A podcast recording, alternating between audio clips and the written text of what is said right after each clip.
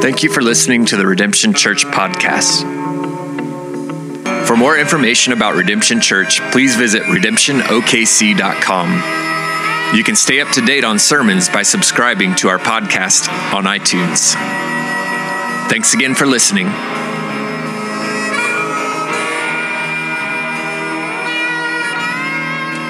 Heavenly Father, thank you for the life that we have today, the life that you sustain and withhold and uphold in us. That we woke up this morning and inhaled a breath of life that sustained us. Thank you for the goodness of your creation in this world and the joy of um, walking in, um, in, in community with, with friends in your church. Father, I pray that you would give us a picture of your church Give us a love for your church. Father, give us a love for one another. And um, God, by your grace, give us a love even for your pa- the pastor of the church. Father, we come to you um, looking at your word today and looking at what you have for the leadership of the church. And Father, we come humbly, uh, but we also come confident in your word. And so, Father, we trust you and ask that you would open our eyes that we might see it more clearly today. Father, we Pray these things in Jesus' name. Amen. Well, if you've got your Bibles, turn to 1 Timothy chapter 4. Uh, if you've been around the last few weeks, you may be shocked that we actually got out of chapter 3. Uh, we, you know, give your neighbor a high five. We made it all the way to chapter 4. Uh, that's a good thing. Um, so today we are going to hit all of chapter 4. And so let me read it as you guys are turning there. Yeah, you feel that too, don't you? Um, good luck, right? Now, the Spirit expressly says that in latter times some will depart from the faith by devoting themselves to deceitful spirits and the teaching of demons, through the insincerity of liars whose consciences are seared, who forbid marriage and require abstinence from foods that God created to be received with thanksgiving by those who believe and know the truth. For everything created by God is good, and nothing is to be rejected if it is, if it is received with thanksgiving for it is made holy by the word of God and prayer. If you put these things before the brothers, you will be a good servant of Christ Jesus, being trained in the words of the faith and of good, the good doctrine that you have followed. Have nothing to do with irreverent, silly myths. Rather, train yourself for godliness. For while bodily training is of some value, godliness is of value in every way, as it holds promise for the present life and also for the life to come.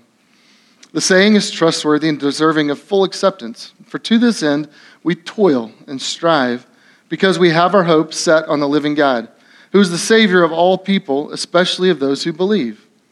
Command and teach these things.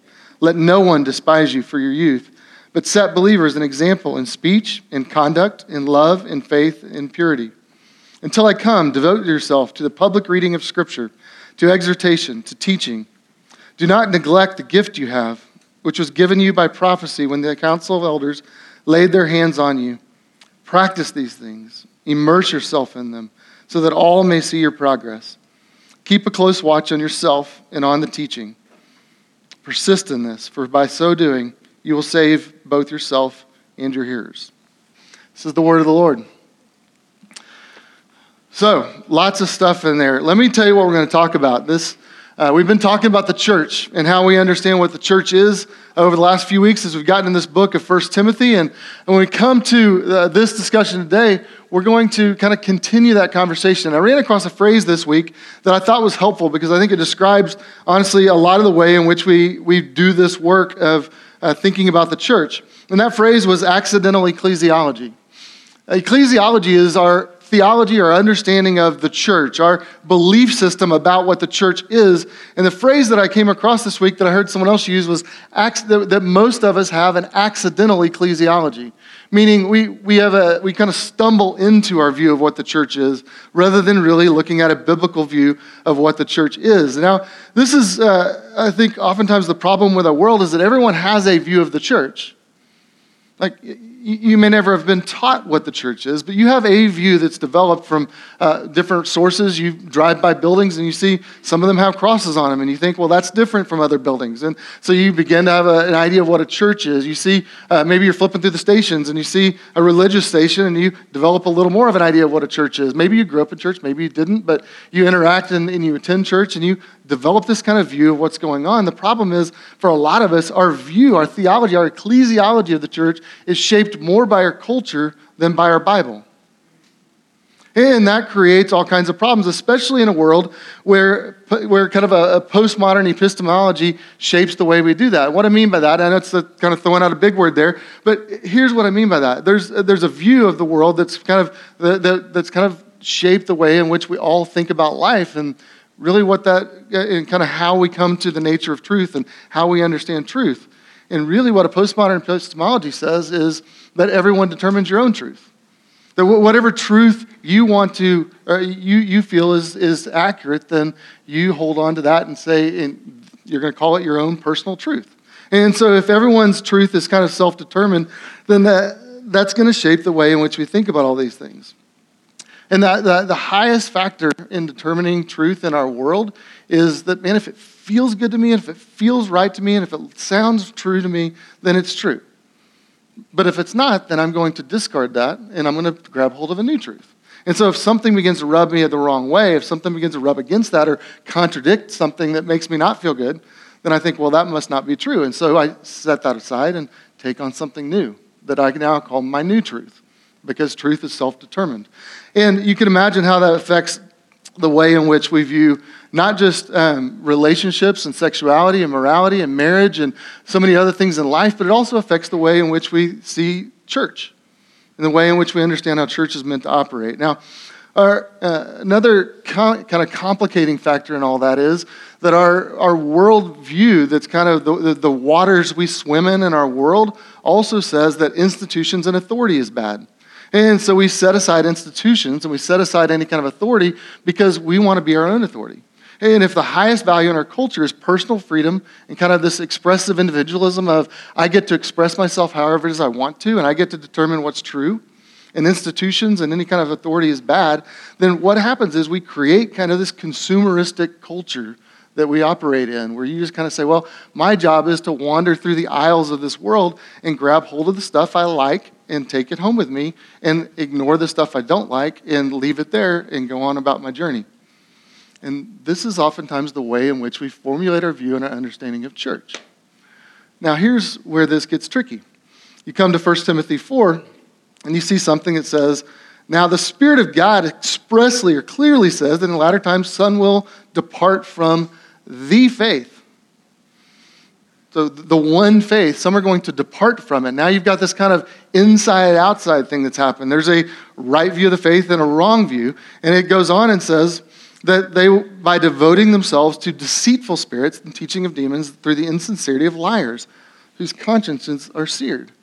So you see the problem taking place here. If we live in a world where everyone gets to determine their own truth, where everyone, based on what feels good and seems right, gets to determine what's right or wrong, and every, everyone's right and wrong can be individualized to them, then you come to a scripture like this that says, well, there's some that have left the faith that becomes, creates, begins to create some tension for us, doesn't it? Because it begins to contradict. The scriptures begin to say, no, this is a right view, and that is a wrong view. And you don't get to self determine what is true.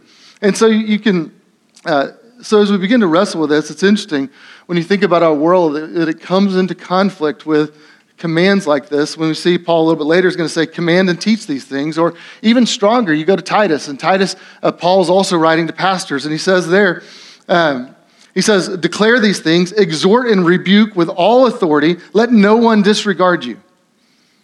So if that's a command for a pastor, exhort, command, rebuke, with all authority, let no one disregard you. What is a person that says, No, I get to determine what's true? How are they going to feel about that text? And you can feel the, you can feel the tension there, right? You see how, that's, how, how those things are infecting our world and also shaping the way in which we think about the church and the way in which we think about uh, the way in which we think about pastors. So it's interesting as I, as I was looking and studying for this this week, I just was thinking, you know, the, the idea that people move away from the things that are, or depart from the faith is, you know, we, we tend to move away from that which is disagreeable to us. And yet, if we're going to allow God to truly be God, then there's going to be places where surely He's going to contradict our broken selves and our sinful lives. And He's going to correct and He's going to offer a course correction. Now, here's what I know uh, Paul in, in this day was dealing with a specific group of people and he was wrestling with something. And so there were these kind of ascetics that were uh, kind of creating this two tiered spiritual system. And they pretended as though they had kind of this inner, uh, kind of inner knowledge that they needed to, or that, that they had kind of stumbled across that told them what it was like to be really spiritual. And so they neglected certain things. They neglected marriage and anything that, that and, and enjoying foods and things that God had given and blessed them with and created. And so uh, sexuality was bad, so marriage was bad. Uh, eating and enjoying life was bad, and so the physical was really bad. And so Paul is contradicting that here and saying, no, you need to realize that God said in Genesis 2, it is good, it is good. And it, it's not good for man to be alone, meaning it's good for him to find a, find a spouse if, if, um, if God brings a spouse his way. And so there, there's this kind of contradiction that, he, that Paul's dealing with. And that's not really the thing in our world, but the principle of what Paul's saying is there's going to be ideas that come into the world that need to be corrected and contradicted. And so we need to lean on truth. And these guys were pretending to have an inside track on spirituality. See, here's the thing um, it, we live in a world right now where there's kind of an epidemic of people departing from the faith. Like, if you're one of the people that gets online and you just read and you see all the hot news stories, you know some of the people. You, you know the names of these people that were artists and pastors and um, influencers that, uh, that they have left the faith and, and they, made they make big statements about it and they do it. And every one of them, if you did an exit interview with guys that have left the faith, every one of them would say that they were going to something better. Every one of them thinks they're making a choice to go to something better. That's why I think it talks about deception here. And you have this kind of partnership between uh, kind of a satanic influence that Satan is working and kind of false teachers that are, that are deceiving and lying to them about this. Now, what I know is error is never going to walk in the door in a trucker's cap that says lies from Satan. Right? Like, that's just not the way error comes to us. That's not the way heresy comes. That's not the way false ideas come. Like, no one comes in and you got a t shirt that says, like, doctrine from hell, you know? And then you come in and, like, you know, you go, oh, well, we should probably avoid that guy because he's doctrine from hell. Yeah? It's not the way it works. But it comes in and there's this uh, there's this wooing, there's this appealing nature to it. There's something that, that, that looks attractive. And so in our world, there's ideas that are flowing through our world, and some of them look so attractive. And you go, man, that sounds like the God I would want, like what I would want God to be like. It sounds like something that I want to be true. That sounds like something I want to build my life on. And yet you come to Scripture and go, well, it doesn't look like that. And we have to decide what it is that we're going to do in the midst of all this stuff. And so this really, there's this phrase that is haunting in this that talks about their consciences being seared. The word there really is cauterized. When you think of taking a hot iron and applying it to flesh in a way that it melts it and cauterizes it so that it no longer can be used for the function that it was created or designed for. That's what it's talking about. And your conscience is that which helps you determine what is right and what is wrong, what is good, what is bad. And what it says is here, the error has infected them to a point that their consciences are seared and they can no longer tell right from wrong. That's a scary place to be. And really, this is the first great danger for a pastor that you would drift into, you would drift in terms of your doctrine and your belief and error, and that you would be so infected with kind of the spirit of the age, of the zeitgeist of the age, that you would become doctrinally erroneous. That's the first great danger that we, Paul addresses here for pastors. And really, um, I mean, when you think about this, we live in a world where this is happening over and over, where I'm seeing guys drift over and over, and I've mourned about friends of mine that I've seen who walked away from the faith.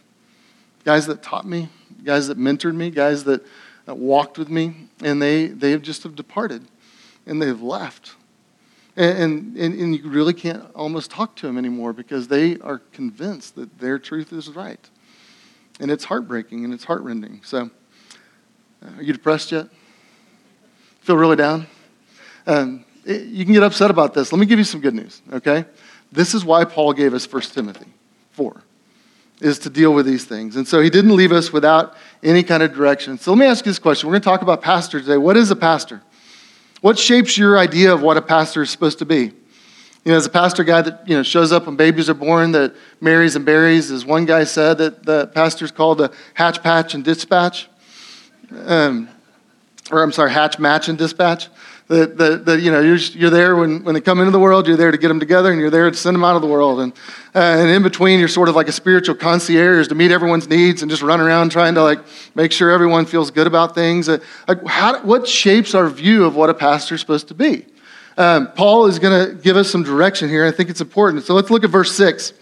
Verse 6 begins kind of the, after he deals with all the errors in uh, the first few verses of chapter 4, verse 6, he turns and says, Now let me tell you, so that's what not to. Let me tell you what to go do. In verse 6, if you put these things before the brothers, you'll be a good servant of Jesus Christ. If you put these things before the brothers, is really just talking about teaching the Bible, that you're to, you're to lay these things out for people, you're to put them under them. One guy uh, said this is almost like uh, kind of thinking about putting stepping stones through treacherous waters that in the, in the kind of the raging currents of our world, that you're, you're laying out stepping stones for, to show them how it is that they are to walk through the, the and, and navigate the waters of this world.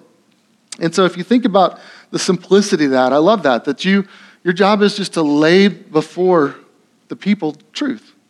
Put these things before the people. Make it clear to them. Let them see what God really says that's different from what the erroneous teachers had said.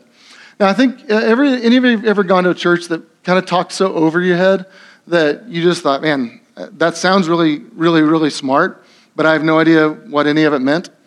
Um, you know, I, I love what one guy said. He says, Jesus said, feed my sheep, not feed my giraffes, for a reason, right? Like, we, a pastor needs to make things clear. He needs to set it out for people so that they can understand really what it says and, and explain it in a way that they go, oh, I know what to do with that.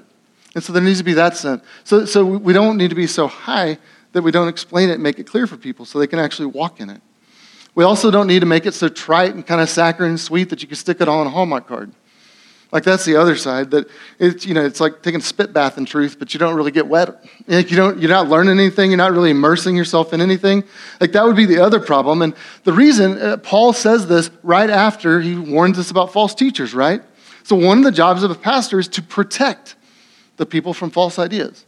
That you're to guard them, you're to watch over the things that, uh, eh, that, that, are kind of flowing through the world and point them out and say, no, that will lead you in a way that's, that you don't want to go and point you in the right direction. And we've got an Australian Shepherd, and uh, for those of you who don't know me, uh, I love people, but I don't love people all the time. Like I'm kind of an introverted guy that I, I love being around people, but you give me about you know seven o'clock on a Sunday after doing all this stuff, and I'm like, my kids come in and go, "Hey, Dad, are you doing the introvert thing?" And I go, "Yeah, I am." You know, like I'm going to pull away. I'm not going to do a whole lot of connecting right now.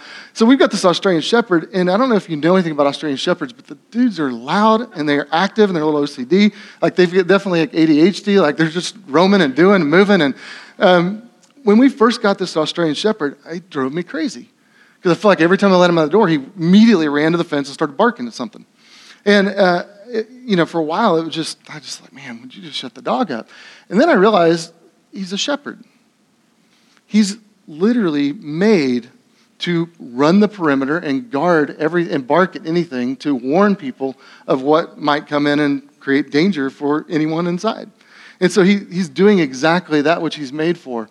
One of the things that a pastor, a pastor who's also called a shepherd, is supposed to do is we need to bark at all the bad stuff and warn people of what's coming and warn people of the dangers that are there. And so when you think about our world, a pastor has to say, you know, the, our world says this about gender, but the Bible says this.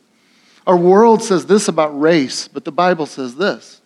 Our world says this about marriage, but the Bible says this. Our world says this about leadership, but the Bible says we're to be servants. The world says this about truth, but the Bible says. And so we're constantly, just like a, like a shepherd dog, running the perimeter, just trying to protect people from the things that are, that are swimming in the world and the things that are out there. And so that's part of the job of a pastor is to put these things before people in a way that they can see that which is true. And he says that you're a good servant of Jesus. If you do those things, you'll be a good servant of Jesus Christ. Uh, I, I love the phrase here. The good means it's a noble cause that you give yourselves to, but you notice that a pastor is a servant, not a celebrity. Jesus is the only celebrity in the church. And a pastor is a servant of Jesus. That's the role that we're to have. We're like, we're like roadies who carry his luggage and run around and set the stage for him to show up. That's, that's what a pastor's job is. Is, is we, we carry Jesus' baggage and we carry Jesus' stuff and we come out and we just set a stage and hope that he shows up and, and you guys get to see him and we try to show him off. Uh, one guy uh, heard someone talking about this and was talking about the fact that, that we call the church the bride of Christ. You know, the bride of Christ means that Jesus is the groom, right? So the pastor's not the groom. The, the pastor's like a groomsman, he's a friend of the groom. And so he doesn't get to treat the church however he wants. He's not married to the, he, he's not married to the church, he's part of the church. But he comes around as a friend of the groom and just helps the church connect with Jesus. He's supposed to set the stage and make sure that everything works so that they can connect. And uh, that's part of the job of a pastor, is that he, he's a servant of Christ. Next verse, in verse 7, says, Have nothing to do with irreverent, silly myths. Rather, train yourself for godliness. And he talks about have nothing, uh, I'm sorry, let me go back to the end of verse 6. Actually starts off and says, Be trained in the words of the faith and of the good doctrine you have followed, have nothing to do with irreverent, silly myths. See, another danger for a pastor is that the pastor would be shallow. That we're to be trained in the doctrine. We're to pour ourselves into the truth and the word and understand what it is and not just be batting around silly ideas. And the, the word there is kind of like old wives' tales, it is kind of the, the phrase that's used for that irrelevant, uh, that uh, kind of irreverent, irrelevant, uh, what's the word I'm looking for? I can't even say it right. Um, irreverent, that's the word. Uh, irreverent, silly myths. You know, it's interesting when you think about pastors that we're not called to be novel for the sake of novelty. We're not called to be creative for the sake of trying to entertain people. We're called to be creative in helping you understand what the Word of God is. And that's ultimately what we're to be about. We're not to entertain these other ideas. One guy said the ideas he's talking about are myths that are for the godless and the gullible. And so we want to be those that are, that are steeped in the truth. And so a pastor protects the sheep, but he has to also feed the sheep. And so he needs to be he needs to have something to say. Otherwise, we become marketers for the church rather than prophets of God. And that's not what we're called to be. And so um, we need to be trained in the word and trained in doctrine. Now, friends, training takes time. And I'll just be honest. Can I be a little vulnerable here? This is one of the hardest things for me every single week. Not to study, I love to study. Not to get in the Word. I love getting in the Word. Not to preach. I love preaching. The problem is that there's so many other things that are swirling around and demanding our attention and drawing us away that oftentimes I have to, it's really hard work. One of the hardest things I do is guard my time so that I can get into the Word because there's always demands, there's always things, that there's always needs. And I love you guys.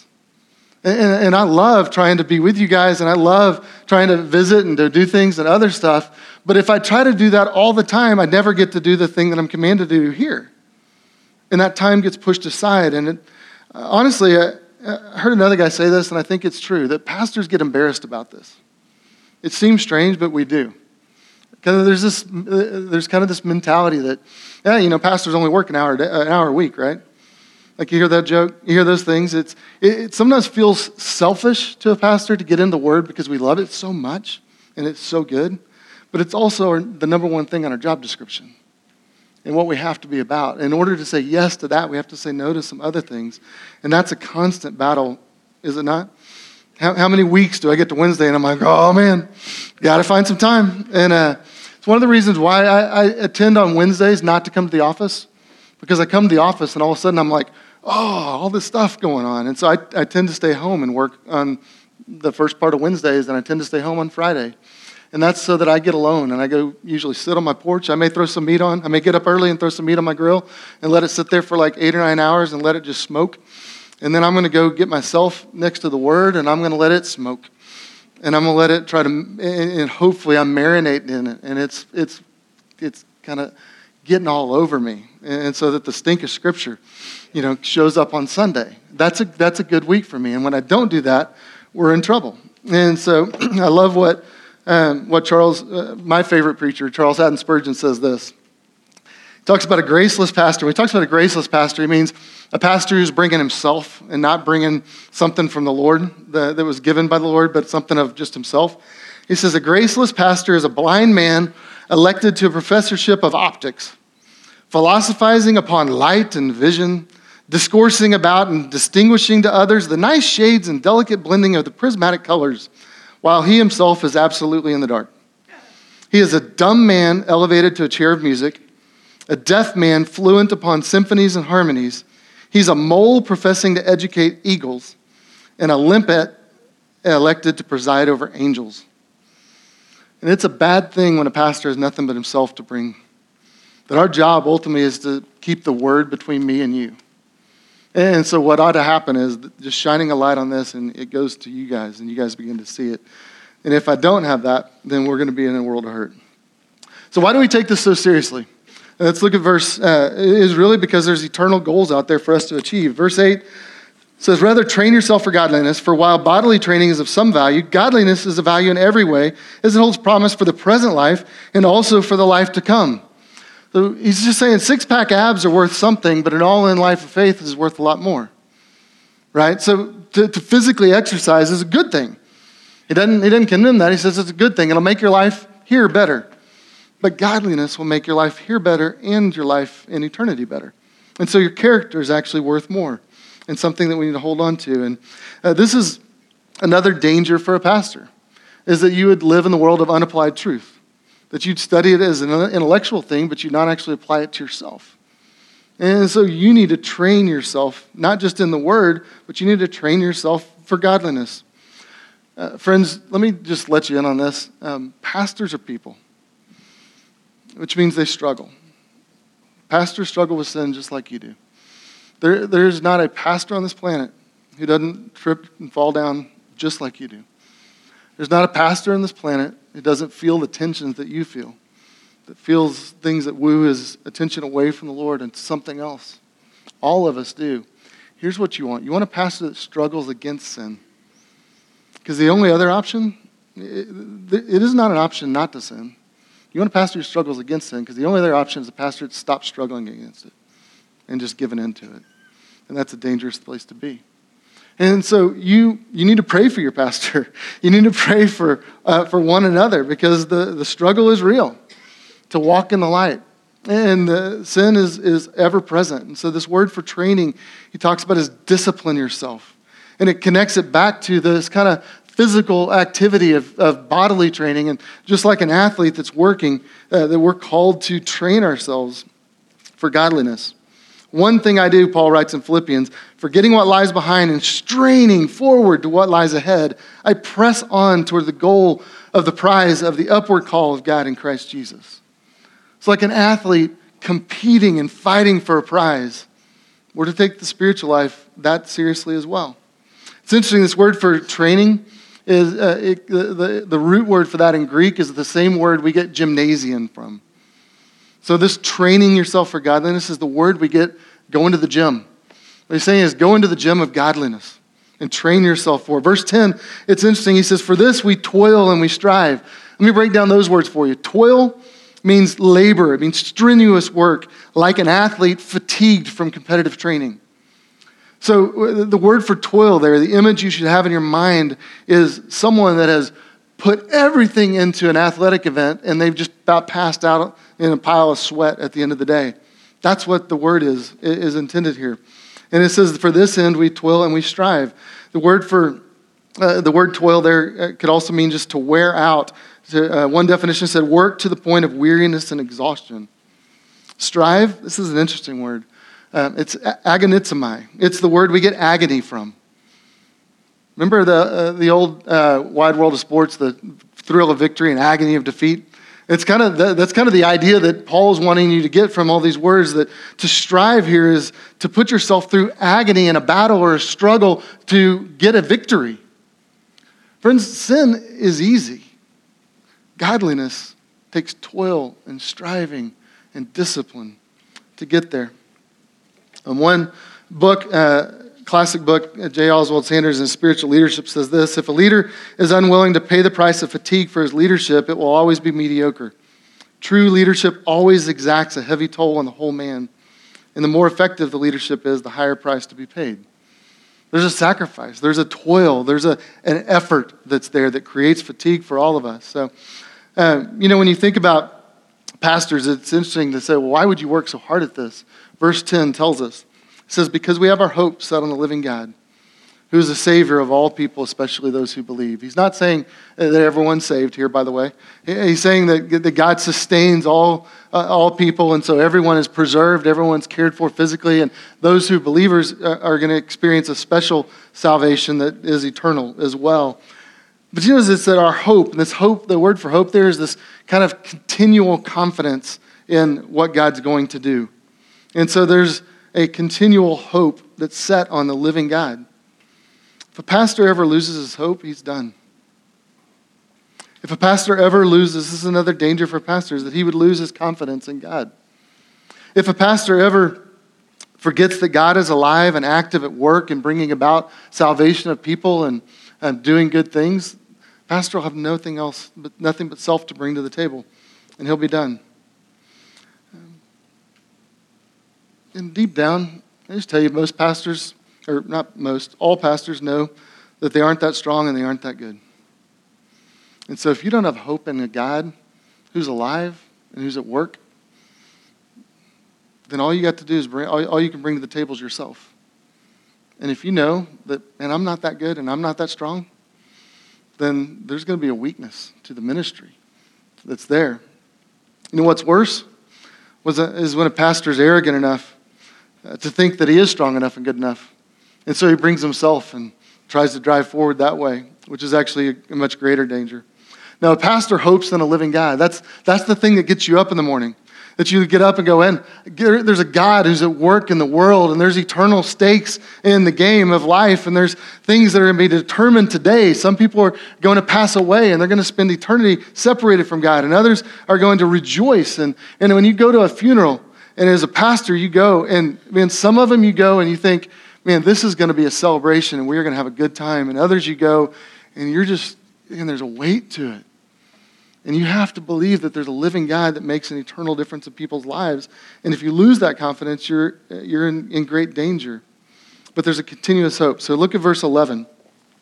Here we're going to deal uh, with another pastor. So one, one, of the, one of the dangers there would be that a pastor loses confidence in God. And that ultimately is the thing that has to nourish you so that you are willing to endure the toil and the striving and the agony of, uh, of disciplining yourself in the word and in godliness. So, verse 11, he's going to shift and kind of tell us where we're headed in, uh, in, terms of the, the actual work. Command and teach these things. Let no one despise you for your youth. When he talks about commanding and teach these things, these things meaning the, the gospel, that we're, we're to teach the word. We're to teach the truth of the gospel and what it is we believe. And command is ordering, it's exhorting, it's encouraging, it's urging. And so it's not just kind of intellectual, uh, let me give you some information about this, but you're seeking transformation, not just information. So you're urging people to obey this stuff, and you're teaching. And that, uh, that word there connects back with some of what we saw in, in chapter 2 and 3. It's the authoritative teaching of the church when it comes together in the gathering. That there's a teaching and an instruction that takes place there. Um, and then verse 12, Paul comes back to Timothy and he says, Let no one look down on you because of your age. Now, he was probably mid late 30s at this point, the best we can tell. We don't really know, which we don't think of that as particularly young. Uh, and yet, in light of where Paul's age and the, and the age of the other uh, overseers in the church, uh, Timothy was probably younger. And so, uh, another problem that a pastor faces is timidity, that sometimes he's, he's fearful. And so, uh, how, if you're afraid, how difficult is it going to be to command and teach people eh, from the Word? So there's got to be a trusting in the Lord and a confidence in the living God that in, in no, uh, empowers you and enables you to speak truth, even in the face of fear. And so Paul begins to deal with that, and he says, Let no one despise you because of your youth. And yet, here in the midst of this, he doesn't start with the mouth, even though he says command and teach. What's the first thing he says to this young pastor? He says, Let your life be an example. Set an example for the believers. And he gives him five areas that he's to be an example in speech, in conduct, in love, in faith, and purity. Some of that's public, some of that's private. But you're to be consistent, you're to be coherent, that your life is supposed to match. The, the typical saying is what? Practice what you. Yeah, so you know. That, that's part of what Paul's saying is you need to practice what you preach. And um, most people are going to hear or see the sermon in your life before they listen to the sermon in the church. They want to they want to see it lived out. So he says, set an example. He talks about being a type, meaning uh, that, you're to be a, a type of uh, that looks like Christ, that others can kind of imprint themselves after and, and model for them what, what this life is supposed to look like. Verse 13, then, he says, Devote yourself, pay attention to three things.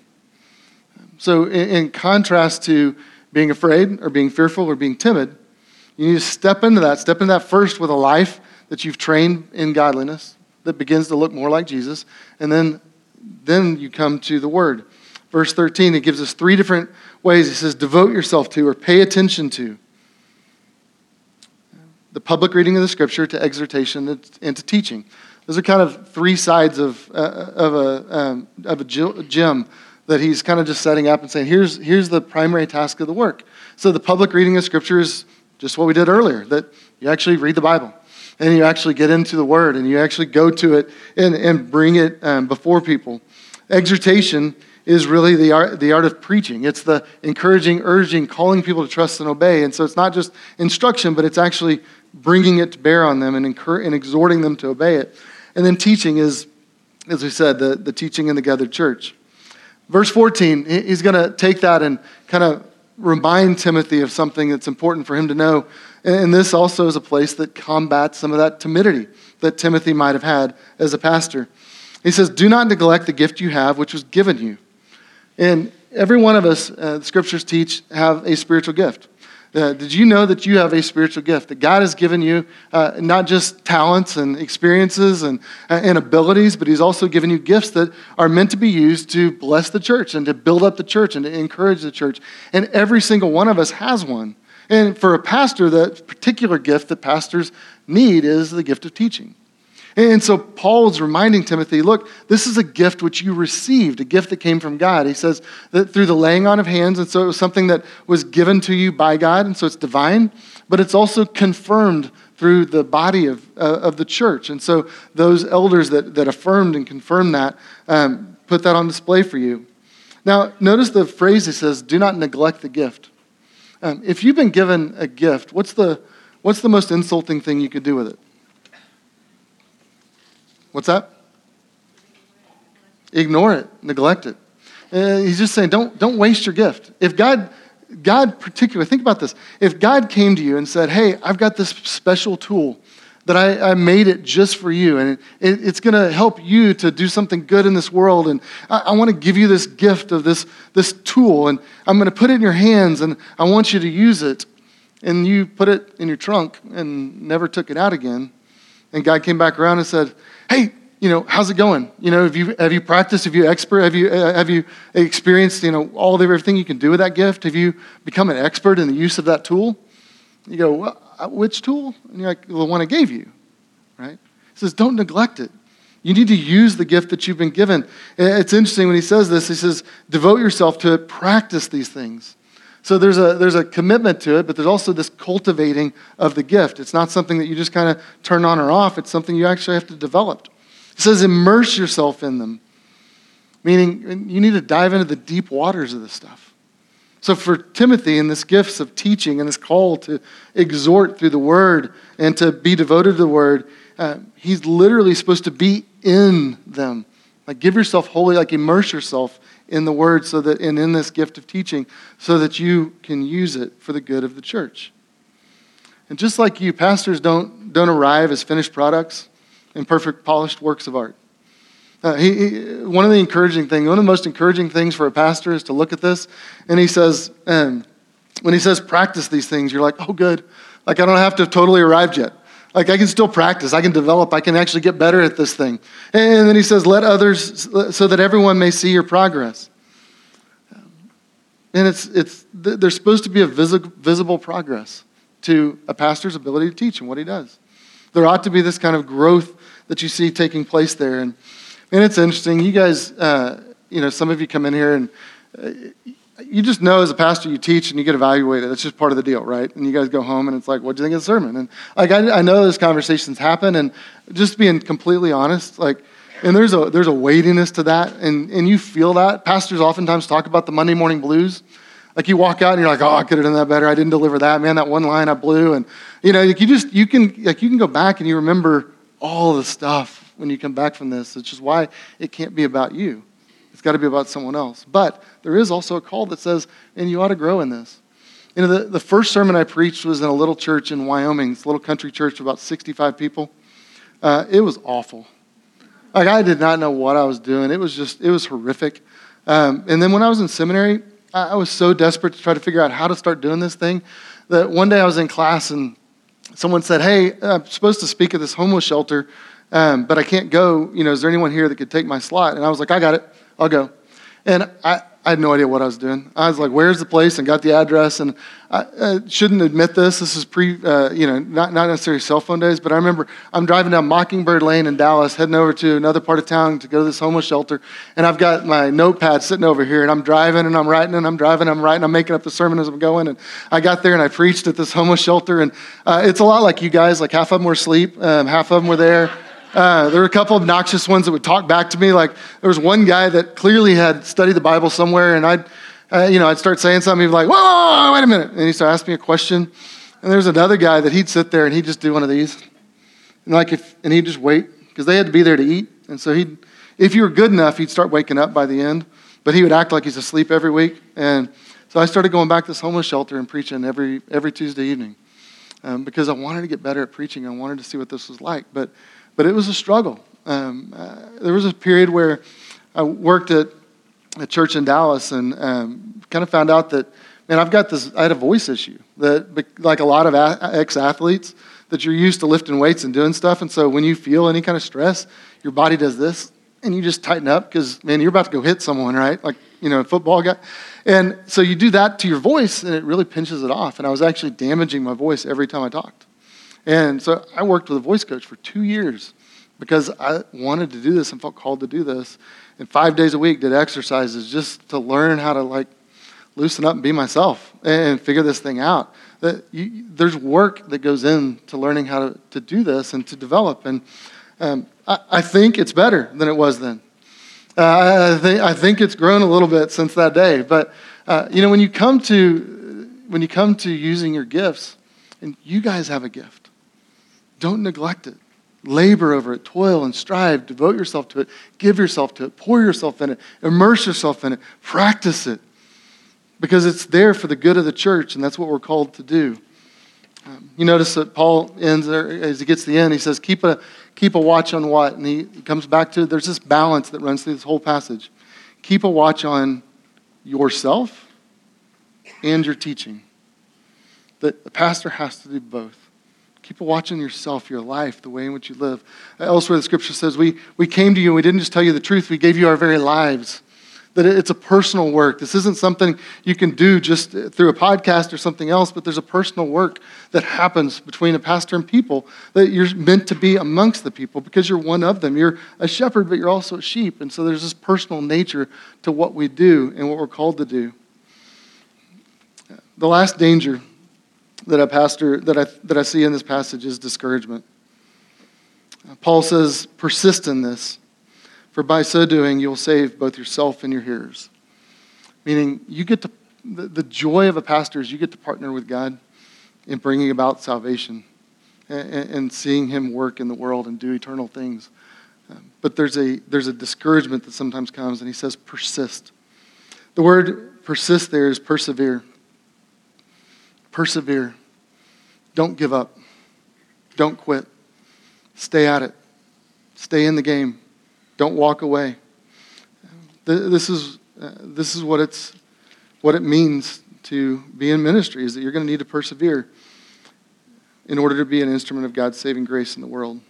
It's interesting that God gives us the privilege of being a part of what He's doing.